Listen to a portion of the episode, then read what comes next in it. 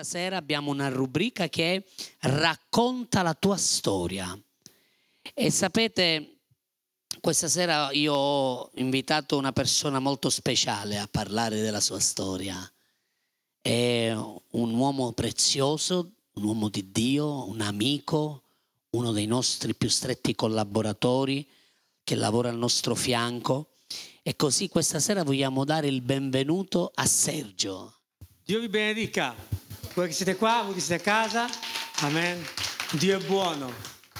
È un onore essere qua con, uh, con voi questa sera. Il pastore mi ha invitato a raccontare un po' della, della, mia storia, qualcuno la conosce, qualcuno no. Per qualcuno sarà una sorpresa. E... Gloria a Dio. Sergio, raccontaci un po' di te. La tua esperienza, la, il, tuo, il, tuo, vissuto con Gesù fin dall'inizio. Eh. Allora, eh, diciamo che eh, quando avevo 18 anni sono stato in, in, in Inghilterra, subito dopo la maturità, e ho vissuto quattro mesi, diciamo, libero, quello che per, per, un ragazzo di 18 anni poteva sembrare la libertà, lontano dai genitori, facevo tutto quello che volevo. Poi sono dovuto rientrare velocemente perché mi hanno chiamato al militare, ho fatto l'ufficiale nell'esercito, una vita molto oppressa eh, quello stavo, per quello che io stavo vivendo, però subito dopo quello mh, mm, ho avuto degli ottimi lavori, guadagnavo benissimo, ma mi sembrava che l'Italia mi fosse stretta. Ero, ero un po' oppresso, spesso cadevo in depressione, ma avevo tutto. Guadagnavo bene o male il doppio di quello che guadagnavano gli altri. Si parla degli anni 90, guadagnavo 2 milioni di lire e per chi si ricorda erano tanti soldi, però non, non ero felice. E, ehm, e, quindi mi si è aperta una porta, sono partito, sembrava che il Canada fosse il posto più bello dove andare e mi si è aperta una porta, sono andato in Canada. In Canada ho lavorato, poi è arrivato il freddo, mi ha raggiunto quello che il tempo della mia ragazza, siamo partiti, abbiamo preso il camper, siamo, abbiamo girato fino fino al Messico, Guatemala, abbiamo, dappertutto abbiamo viaggiato. Quindi sei andato proprio dall'altra parte del dall'altra mondo. Dall'altra parte del mondo, sì, era eh, è stata un'avventura molto emozionante, abbiamo vissuto tantissime cose, abbiamo visto posti stupendi, abbiamo mangiato cose indicibili, però no, è stato molto bello. Dopo un anno il biglietto scadeva, siamo rientrati, ma io sono stato male, perché la libertà che avevo provato, quello che pensavo che, che di ricercare, mi mancava tantissimo. E quindi dopo tre mesi sono, sono tornato anche perché mi ero, diciamo così, ammalato, avevo una, dei fruncolini su tutto il corpo e mi avevano detto che era una, era una cosa nervosa perché stavo facendo qualcosa che non volevo. E infatti io non volevo stare in Italia, volevo tornare là. E sono tornato da solo, con l'idea di di fare soldi, di provare tutto quello che c'era di possibile da provare e quindi ho fatto un po' quello che adesso si vede anche fare qui in Italia, cioè se vendono le macchine vengono portate nei paesi dell'est. Quindi io l'idea era di comprare auto e dall'America portarle in Sud America perché l'avevo visto fare. Dico viaggio, non lavoro, guadagno bene, no? e, e questa era la mia idea. Quindi arrivo a New York, eh, vado a cercare due veicoli e già comincia la mia avventura perché eh, prendo il metro, faccio questa strada, il metro comincia sottoterra, poi esce fuori dalla terra e va su una sopraelevata e io comincio a vedere che eh, i quartieri da belli come erano cominciano a diventare sempre più brutti. Eh, tempo, negli anni 90 noi non eravamo abituati a vedere tanta gente di colore, erano tutti di colore e tutti i film che vedevamo non era. Quindi ero molto, eh, era cambiata la mia emozione, no? Però vabbè, è durata poco, sono andato in questo quartiere, ho comprato le due auto, mi sono reso conto un pochino che non era tutto un gioco, perché mi sembrava tutto un gioco. Compro le due auto, compro lì il triangolino per collegare una dietro l'altra, metto il gancio di traino, faccio saldare tutto, parto e dovevo fare 5400 km per arrivare in Guatemala. Non c'era navigatore, non c'erano telefonini, non c'era niente. Faccio i primi 100 km e mi trovo che la macchina che avevo dietro me la trovavo sempre di fianco. No? io guardavo dietro ed era, era di fianco, e io continuavo a saltellare sull'autostrada così. Dopo 100 km eh, ero in New Jersey, sono uscito, non c'era niente, ho trovato il primo sfasciacarrozze, la prima macchina che avevo comprato l'ho dovuta staccare e praticamente regalare. No? E, e, lì cominciano le crisi. Ho cominciato un pochino ad andare in crisi, eh, dire, sembrava tutta un'avventura bellissima e comincio a scoprire che un investimento che avevo già se n'era svanito. E, e in questo viaggio lunghissimo di 5.000 km ho cominciato a...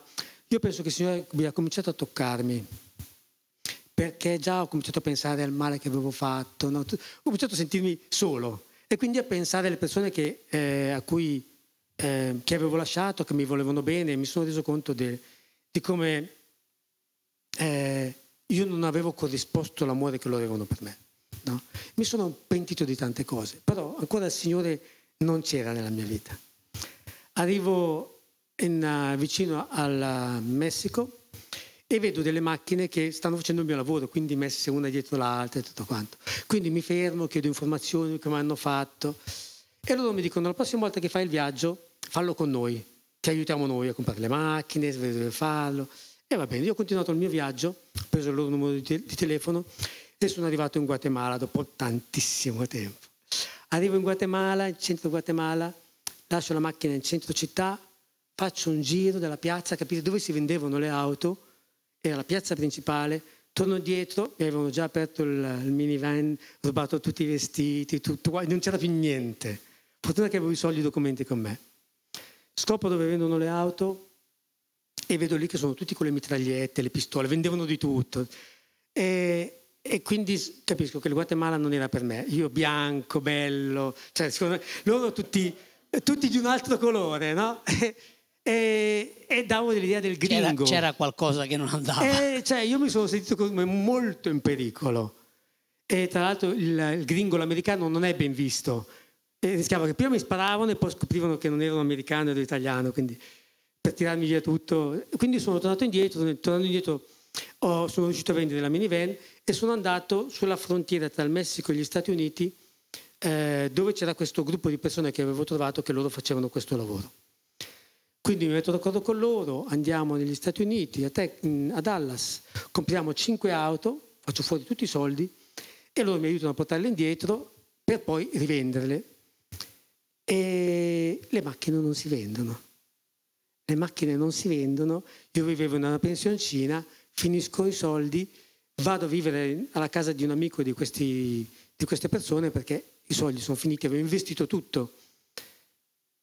E quindi a un certo punto questo signore dove vivevo mi dice ma io sono stanco di vivere questa vita così, devo fare i soldi.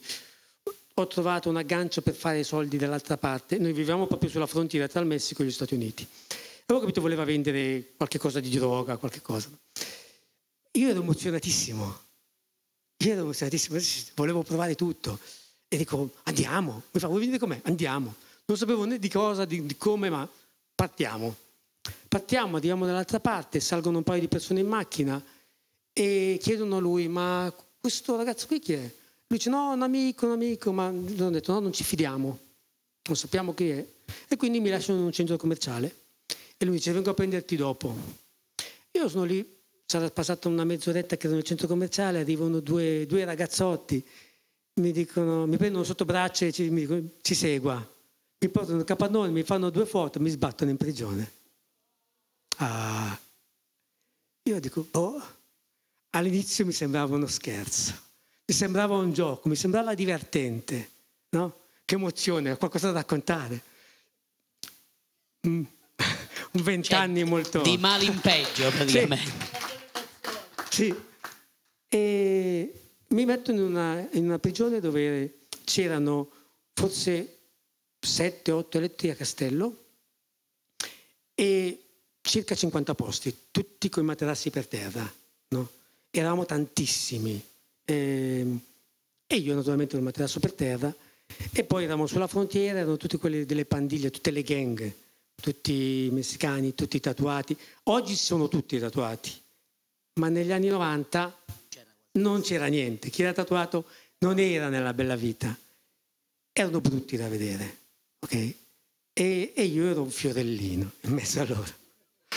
Ok?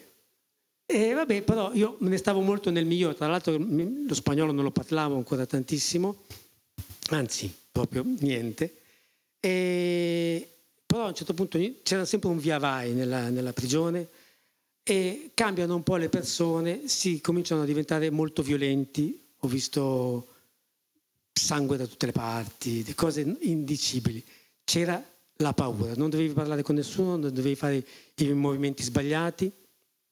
Sono passati 45 giorni senza che io sapessi niente di niente. Ogni tanto telefonavo ai miei, io scrivevo eh, le lettere, ma non dicevo niente, se no la mia avventura era finita, poi che vergogna.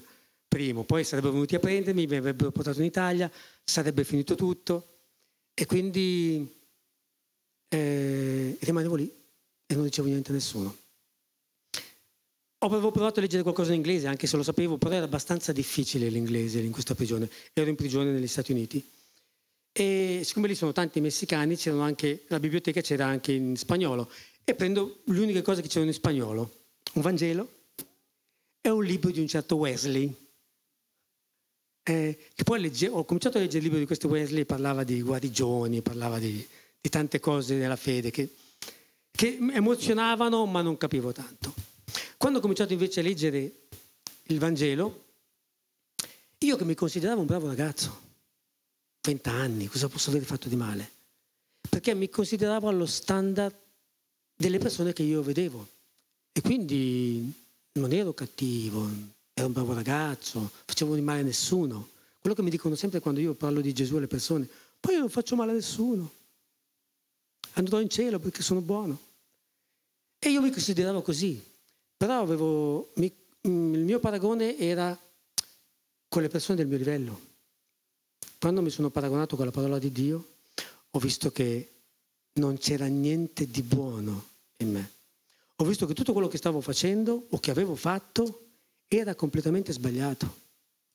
A cominciare dal fatto che dici, se dici stolto a tuo fratello, e quante parolacce gli ho detto a mio fratello io. E quella che poteva essere una sciocchezza mi colpiva tantissimo. O la parola che diceva, se guardi una donna e la desideri nel tuo cuore, io, io quando avevo lasciato l'Italia avevo sette ragazze allo stesso tempo. Cioè io... E quindi mi, mi ritrovavo che la mia vita era completamente diversa. E avevo già capito, io non, non so come essere salvato, non so dove andrò la mia fine mentre leggevo la Bibbia era chiara. Però a un certo punto, sempre leggendo la Bibbia, e ho fatto tutto da solo perché non mi collegavo con nessuno, non parlavo quasi con nessuno, ma la parola di Dio mi parlava. E sono arrivato in Romani, capitolo 10, verso 9-10, dove dice se confessi con la tua bocca che Gesù Cristo è il Signore e credi nel tuo cuore che Dio l'ha risuscitato dai morti, sarai salvato perché se con, se con la bocca si confessa per la salvezza e con il cuore si crede per la giustizia. Allora questo versetto mi ha veramente invaso, mi ha toccato, ho trovato una via di uscita dalla mia situazione. Non sapevo cosa volesse dire la salvezza, ma sapevo che io ne avevo bisogno. E quindi ho cominciato a, a confessare che credevo che Gesù Cristo fosse il Signore e che Dio l'aveva risuscitato dai morti. Però poi mi dicevo, sì, ma l'avrò detto con tutto il cuore, perché molte volte mi ricordavo, c'erano volte che pensavo Dio esiste, c'erano volte che pensavo Dio non esiste, c'erano volte che pensavo Dio è buono, c'erano volte che pensavo Dio è lontano, è assente, non è buono. Quindi mi dicevo, sì, ma sono sincero quando lo sto dicendo, perché qui dice se lo confessi con tutto il cuore. Vabbè, sarà, sarà, che l'avrò confessato 20 o 30 volte. Cercavo di andare più in profondità e di dirlo sempre più profondamente con tutto il cuore. Fino a che mi sono addormentato. La mattina dopo, quando mi sono svegliato, ero una persona completamente diversa. Non pensavo più le stesse cose, non volevo più le stesse cose. Il primo pensiero che mi è arrivato è, ma cosa sto vivendo a fare? Ma come sto sprecando la mia vita dietro cose inutili, cercando di fare cose inutili. Il mio desiderio quando sono andato in America era voglio provare tutto, qualsiasi cosa mi propongano, voglio provare tutto, fare tutte le esperienze possibili immaginabili. E, E lì dicevo, sto seguendo delle, degli scopi stupidi e inutili. La mia vita era completamente cambiata. Non sapevo di essere nato di nuovo, non sapevo niente, sapevo che non volevo più le stesse cose. Solamente appena è successo questo, non so, anche le persone hanno cominciato a guardarmi in maniera molto diversa. E io mi sono sentito molto in pericolo. 45 uomini, tutti diversi da me, e io ero il fiorellino. E quando ho capito che la situazione era molto pericolosa, mi ha tirato fuori. Da un giorno all'altro vengono a chiamarmi e mi dicono vai davanti al giudice, il giudice mi dice non abbiamo niente contro di te, puoi andare. Dico come? 45 giorni in prigione senza nessuna scusa? Niente, mi hanno buttato fuori senza né, né, né perché né per come, ma Dio mi ha salvato anche da lì. Alleluia, facciamo un applauso al Signore. E un'altra cosa, le persone che mi avevano eh, aiutato a comprare le macchine, poi quando sono uscito sono andato da loro e loro erano delle persone che avevano una chiesa evangelica, mi hanno portato una chiesa evangelica e la mia vita è completamente cambiata. Dio aveva già preparato tutto. Wow, questo è meraviglioso. Quindi allora il tuo momento più difficile, il momento più difficile, vuoi descrivere in poche parole? Beh, dopo la mia, naturalmente quel momento è stato un momento difficile, però eh, da quando mi sono convertito il momento più difficile di tutto è stato con la mia famiglia. Con la mia famiglia perché, vabbè, dopo quando sono uscito di prigione, mio padre, ho dovuto dire, mio padre è venuto subito. Poi era un periodo che era successo in Canada che si erano dati fuoco una setta eh, che erano, adoravano il sole, proprio in quel periodo lì. Quindi ho detto, in quale setta sei? E quindi è venuto a cercarmi di riportarmi a casa ma io sentivo molto forte che non ero pronto per tornare a casa. Però è stata una lotta molto forte con mio padre. E, ma io ero fermo, sapevo che se non ero cresciuto per niente, se fossi tornato a casa sarei tornato alla mia vecchia vita, i miei vecchi amici e quindi quello che stavo sperimentando in quel momento l'avrei perso. Dopo otto anni sono tornato a casa e anche lì ho vissuto un momento molto difficile perché la mia famiglia non ha mai capito e ancora oggi fa, non lo capisce la, la, il mio nuovo modo di vivere. Per loro il punto era devi lavorare, devi fare una famiglia, devi fare una carriera, devi avere un certo modo di, una struttura, quando il mio interesse era tutt'altro, era seguire Dio, fare la volontà di Dio e i miei schemi erano completamente diversi dai loro. Quindi il mio momento più difficile è stato proprio con la mia famiglia, ma Dio mi ha dato forza, quindi ero fermo in questo. Bene, invece il tuo momento più bello? Ma Oltre alla nuova nascita, la nuova sicuramente... Nascita è stata una cosa straordinaria, proprio eh, vedere le cose diverse da come le avevo sempre visto è stato qualcosa di, eh, di, di straordinario, di miracoloso che, che, dopo col tempo ho capito, ma al momento mi sembrava solo di aver aperto gli occhi e detto ma cosa sto facendo? Poi ho capito che lo Spirito Santo era dentro di me, che non nato di nuovo, che non ero più la stessa persona, però al momento non l'avevo capito.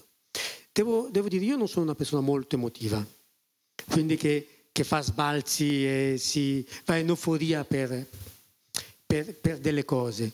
Posso dire che i momenti più belli sono quello che dicevi tu prima. Eh, quando leggendo la parola di Dio trovo la rivelazione della parola. Perché molte volte la leggi e la hai conoscenza, ma non, non, non, ti trasforma. Quando invece è la rivelazione, cioè diventa luce e, e ti parla, allora quello è un momento dove tu trovi una pace, senti, ti senti amato perché senti che Dio sta comunicando con te, eh, vedi le cose in maniera diversa, eh, è una, una gioia che è sottile, ma è profonda. Tu dicevi prima della parola e sì, quando è, la, è la, gioia più bella quando, quando, per esempio leggo la Bibbia e sì la leggo, ma non mi ha parlato, non mi ha rivelato niente, non mi ha dato niente, ne esco quasi amareggiato, quasi un pochino deluso. Invece quando, quando mi parla esco soddisfatto, pieno di quella gioia che, che, che il mondo non può dare. Amen. Allora abbiamo visto anche i tuoi occhi brillare quando hai detto che uscendo dalla, da quella gattabuia eh, hai visto quei fratelli, quelli che erano dei venditori di auto, essere dei fratelli che poi ti hanno preso e ti hanno accompagnato in chiesa. Esatto. Quindi quanto è importante per te oltre naturalmente ad avere appunto la propria relazione con Dio, con la parola di Dio, quanto è importante anche avere questa relazione all'interno con la Chiesa, un rapporto con la Chiesa, con eh, chi è, fa parte della Chiesa.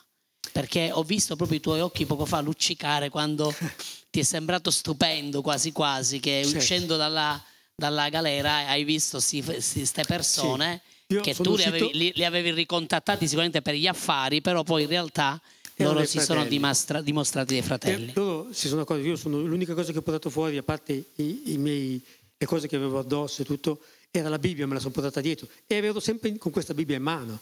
E quindi loro mi hanno sempre visto con questa Vangelo in mano, sempre lì a leggere e quindi mi hanno portato in chiesa. E allora, la mia esperienza in questa chiesa è una chiesa grande, bella, dove ho imparato tantissimo, ma proprio per il fatto perché io ero italiano e quindi le persone si chiedevano ma cosa si fa, cosa si fa qua? Per loro... Eh, Sicuramente avevo fatto qualcosa, ero, stavo scappando dall'Italia che ero un criminale in Italia o qualcosa, sca- e quindi non, non, non c'era quella, quel rapporto che ci sarebbe dovuto essere. Eh, c'era sempre un po' di distacco. Con i giovani ci, eh, ci, ci, vedevamo bene, tutto quanto, però non erano le persone eh, più mature di me che potessero darmi. E quindi mancava quella, quella figura che potesse consigliarmi, eh, indirizzarmi o rispondere a qualche mia domanda. E quindi ho fatto tanti errori. Io credo che la Chiesa è importantissima perché eh, ci sono delle persone che le sanno sempre più di noi, che ci possono consigliare, che ci possono aiutare, che ci possono guidare. Ehm, e, e, tra l'altro la Chiesa serve per trasformarci. Se non c'è, eh, se io non vivo in una Chiesa che che, dove appartengo e sto con delle persone dove non mi trovo a mio agio, non le frequento più. Invece una chiesa, se è la mia chiesa, anche se non vado d'accordo con tutti, eh, quella è la mia casa. Quindi ci devo rimanere dove Dio può lavorare sul mio carattere. Dove... Tu, scusami se ti interrompo, tu poco sì. fa dicevi una cosa, tu forse eri nato di nuovo e nemmeno lo sapevi. No, non lo sapevo. Perché? Perché non hai avuto all'inizio una persona che appunto, come dici tu, ti guidasse e ti ammaestrasse sulla parola di Dio. Quindi io ho, ho fatto due più due, cioè l'importanza della Chiesa, quanto è importante, quanto, che valore ha se tu dovessi esprimere alle persone che oggi stanno cercando il Signore, stanno cercando Dio, quindi cercare Dio in primis, ok, ma quanto appunto questo rapporto è importante per poter crescere e crescere soprattutto bene, perché tu stavi crescendo, tu eri nato di nuovo però nemmeno lo sapevi. Allora ecco, vuoi dire tu da quel, dalla tua esperienza? No, è, è, fondamentale perché, perché, io per esempio sono stato in questa chiesa che era diversa eh, perché non aveva immagini, però io inizialmente dicevo vabbè ma è così perché sono in Messico No, e, e, quindi ci ho messo tanto a capire le prime cose. Nel senso, la parola mi parlava, ero trasformato, ma che io ero stato trasformato da dentro. Che lo Spirito Santo era venuto in me, che ero una nuova creatura, che le cose vecchie erano passate. Tutte queste cose io non le capivo. E, ehm, tra l'altro dall'Italia, noi abbiamo il Papa, il Vaticano e tu vieni a insegnare a me. Siamo noi che abbiamo portato Gesù a voi. Quindi, cioè, io facevo molta fatica. Tu vieni a insegnare a me. Siamo noi che abbiamo portato Gesù a voi. Quindi, cioè, io facevo molta fatica. E infatti, quando in questa famiglia di, che, avevano, che poi mi hanno portato in chiesa, c'era un'anzianetta che mi parlava sempre di Cristo. Però io la snobbavo perché dicevo, cioè, tu vieni a parlarmi a me di Gesù. Io dovrei parlarti a te di Gesù. Non sapevo Dopo niente di. Dopo tutto il catechismo che avevi fatto. Sì, cioè per me noi portavamo Gesù agli altri, anche se non sapevo niente. Quindi la Chiesa è importante per crescere. La Chiesa è un'istituzione che Cristo ha fatto perché dentro la Chiesa si può crescere. Io, eh, non avendo questo legame con la Chiesa, proprio perché era un po' diverso, quindi magari avevano un po' un po' di timore oppure non lo so, mm, non c'era questo legame, non conoscevo nessuno e non, eh, ero troppo diverso da loro. Eh, io non ho, ho, fatto molta fatica a crescere. Invece una chiesa dove tu ti coinvolgi, sei parte e, e ti permette di crescere molto più velocemente, ti evita tanti errori che io ho fatto. e tanti, quindi tante sofferenze di cui io sono, ho attraversato perché non c'era nessuno che, eh, che mi guidasse, che mi insegnasse. E mi ricordo sono andato, c'era una scuola biblica, sono andato lì, ma non mi trovavo per niente, non, non c'era affinità con loro. E invece di dirmi no, stai qua, devi imparare, sono andato una volta sola come, eh, come udente, ho ascoltato quattro cose e poi sono andato via perché non, non sono riuscito a prendere, probabilmente non era il mio grado, avrei dovuto iniziare dal basso, mi hanno messo nella prima classe che passava, cioè non c'è stata una crescita, invece è importante essere una chiesa dove, dove ci sono degli studi, dove si cresce, dove ci sono delle persone mature. Tu oggi sei uno degli insegnanti anche degli studi, quindi questo ti, eh, ti fa onore anche perché hai potuto sperimentare anche questa cosa che è fondamentale che ci siano appunto persone mature che oggi possano insegnare anche ad altri. Amen. Quindi man mano hai compreso il tuo proposito, il proposito tuo è quello della tua, della tua casa, il proposito appunto divino che viene dal Signore. Ora, vuoi descrivere il collegamento che c'è tra il tuo proposito e il progetto divino quando parliamo di progetto tu sai che parliamo del progetto della Chiesa. Ecco, aiuta chi sta ascoltando a comprendere quanto è importante stare all'interno un progetto che è il progetto divino e mettere a disposizione appunto come dicevo poco fa, anche i talenti, i doni, la chiamata stesso che Dio ha rivolto ad ognuno di noi verso gli altri. Cosa puoi dire? Cosa puoi insegnare stasera? Allora, posso dirvi questo? Beh, io ho girato molto, mi sono convertito in una chiesa, mi sono convertito negli Stati Uniti, poi sono andato in una chiesa in Messico, poi sono andato in una chiesa a Dallas, poi in Minnesota, ho frequentato tre chiese diverse a Como, una chiesa in Svizzera, oggi sono a Milano, ho visitato tanto. Posso dire che Dio mi ha spostato in tutte quante, però eh, è un processo, noi cresciamo e se eh, non fossi stato guidato da Dio non, non sarei cresciuto perché la, la nostra, il nostro proposito è dentro di un progetto più grande. Il nostro proposito però si, si cresce, si realizza lavorando in un altro progetto. Ti faccio un piccolo esempio biblico. Eh, Giuseppe ha avuto quattro posizioni diverse. Non si parla tanto di Giuseppe, abbiamo parlato tanto di Giuseppe. Ha quattro posizioni diverse, vediamo nella Bibbia. La prima posizione era con suo padre, quindi una posizione elevata dove lui imparava e non si associava con i suoi fratelli. E lì però lui lavorava, faceva il meglio con suo padre. Poi è stato messo in prigione.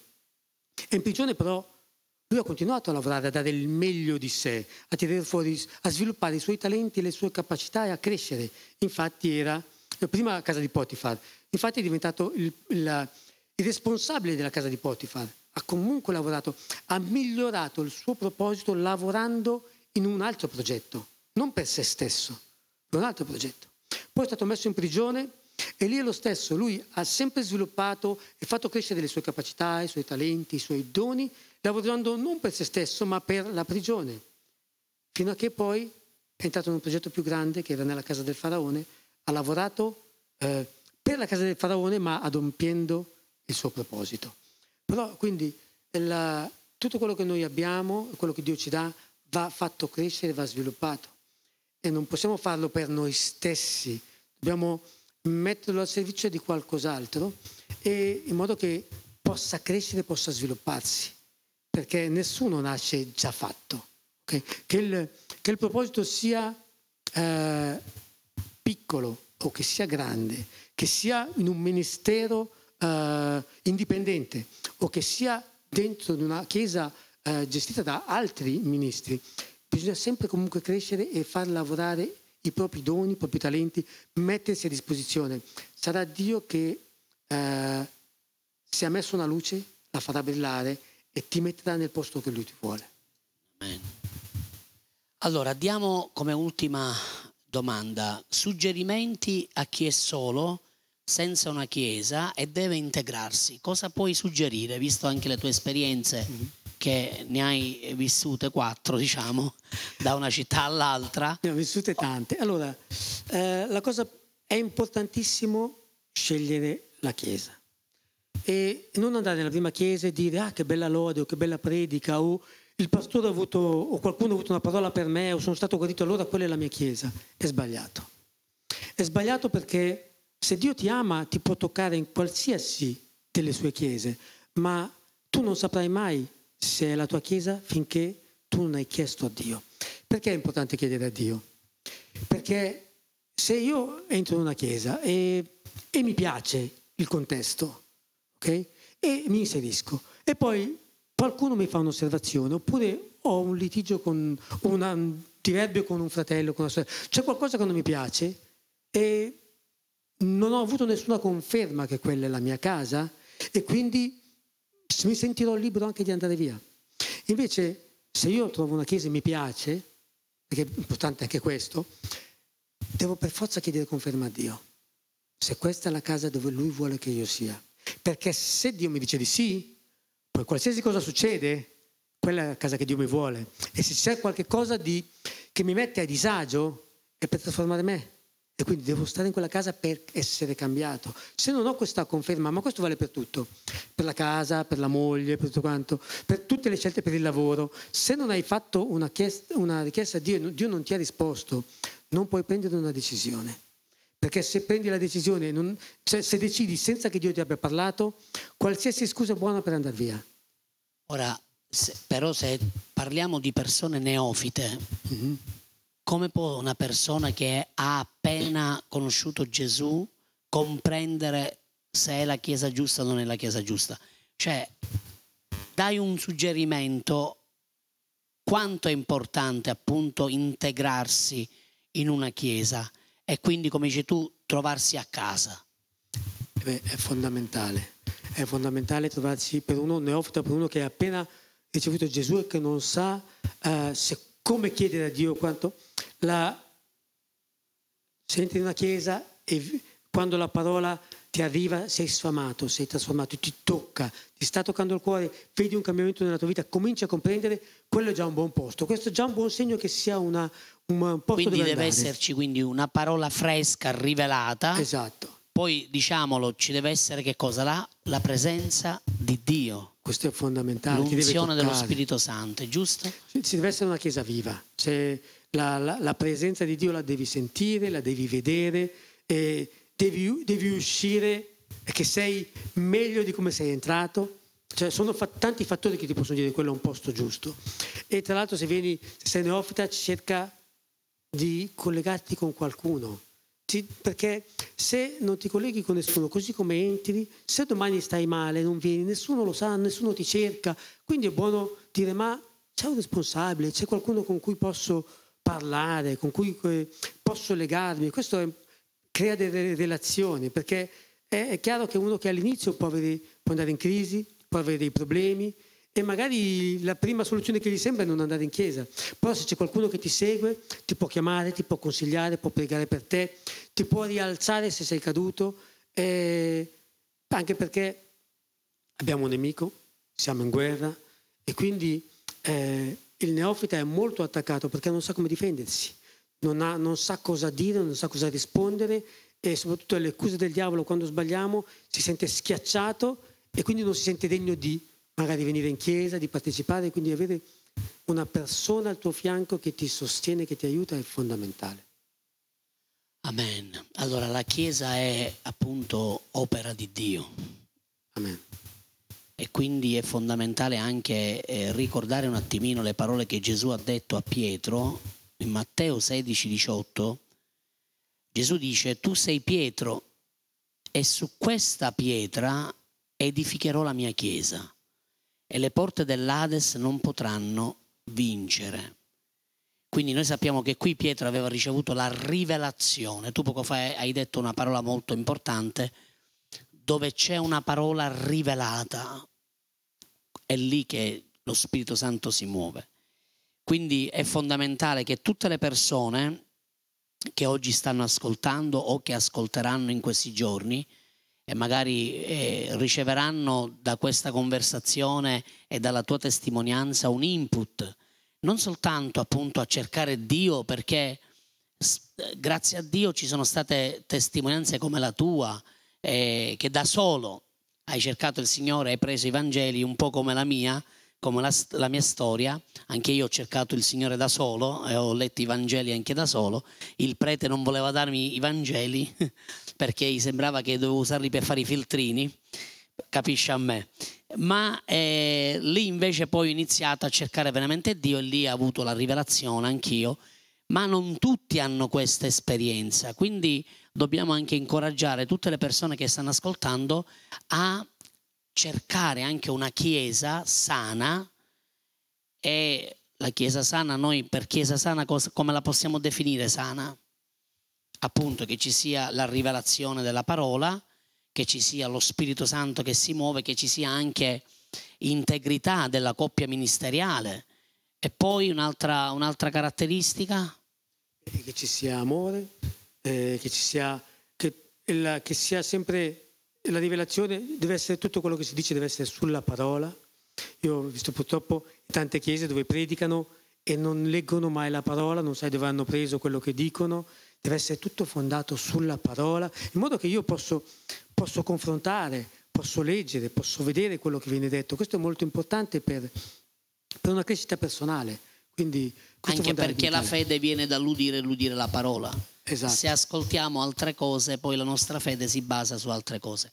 Quindi vogliamo eh, pregare per tutte le persone che sono online e per tutte le persone che in questo momento, ancora oggi, non hanno una chiesa, magari si sentono come pecore smarrite, sono come appunto quelle persone che stanno cercando Dio ma non hanno ancora avuto risposta. Io a volte mi succede che persone mi scrivono dai social e mi dicono io sto cercando Dio però non, non ho risposta.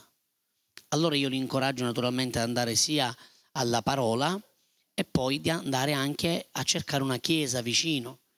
E preghiamo, preghiamo per queste persone affinché il Signore possa toccare la loro vita e possa dare a loro sensibilità e chiarezza di dove e poter frequentare una chiesa e stabilirsi appunto come dicevi tu in una casa, perché poi la chiesa a me piace molto la parola casa, perché è la casa del Signore e noi siamo la famiglia del Signore, siamo i suoi fratelli, lui è il nostro Signore ma è anche il nostro fratello maggiore.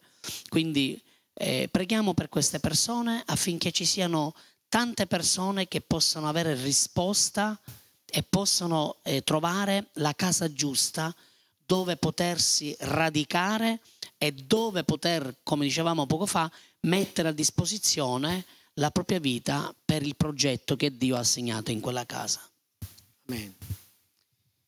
Alleluia. Prima cosa, prima di pregare, ricordati che se Dio, eh, che se tu chiedi a Dio, Dio risponde. Quindi, prima cosa è che devi chiedere a Dio di darti una casa, di darti una casa dove, dove, dove stare e Lui metterà sulla tua strada le persone giuste che ti porteranno alla sua casa, perché Dio ha già, è il desiderio di Dio che tutti noi siamo in una grande famiglia. Accordiamoci tutti, Alleluia. alziamo tutti anche le mani, tutti quelli che sono qui, Alleluia. anche a casa, alzate sì. le vostre mani. Padre, Alleluia. ti ringraziamo, Signore.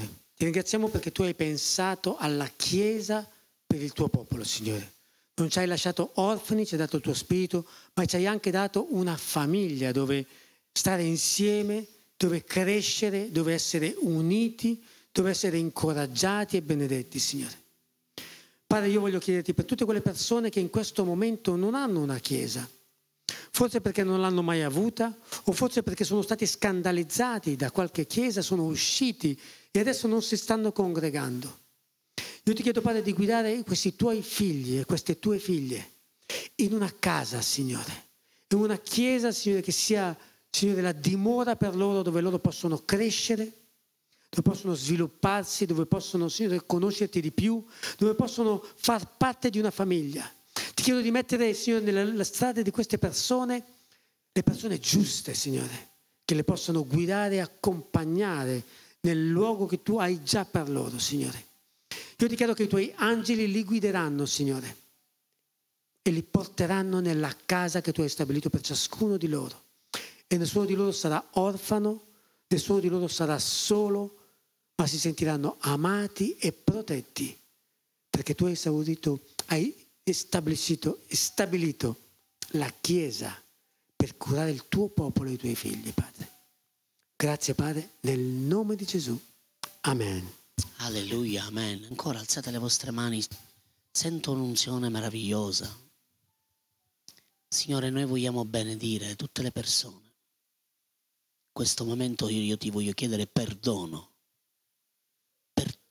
tutti gli errori che sono stati fatti dentro la tua Chiesa, Signore. Di qualunque città, di qualunque nazione. Lava col tuo sangue, Signore. Purifica. E fai in modo che ogni persona possa trovare la propria casa, che possa essere accolto e trovare anche dei padri spirituali, delle mamme spirituali, che possano prendersi cura di questi nuovi figli spirituali che arrivano. Prego affinché ci siano legami di amore, Signore. E prego anche per tutti quelli che hanno vissuto la solitudine in questo tempo. Perché senza la Chiesa c'è solitudine, Signore. In fondo al cuore, Signore, ci si sente soli. Tu hai creato la Chiesa per dare un habitat tutti i tuoi figli, un luogo di accoglienza, un luogo dove poter crescere, essere curati, aiutati, sostenuti, un luogo dove c'è compagnia, c'è aiuto. E io prego in questo momento per tutte quelle persone che stanno affrontando difficoltà e che si sentono soli. Ti prego, Spirito Santo, di sostenere, di supportare. Tu che intercedi per tutti i bisogni, Signore, sostienili in questo momento e fai in modo che loro possano trovare una casa dove poter conoscere altri fratelli, altre sorelle, amici, amiche, in Cristo, dove ci sono legami di amore vero, senza alcuna simulazione. Che il tuo amore possa regnare, Signore, e possa riempire i cuori di tutti i tuoi figli. Te lo chiediamo nel nome di Gesù. Amen. E amen. Alleluia. Grazie Amen. Sergio. Grazie per... Volevi dire qualche altra cosa? No. È stato un onore essere qua. Dio vi benedica. Amen.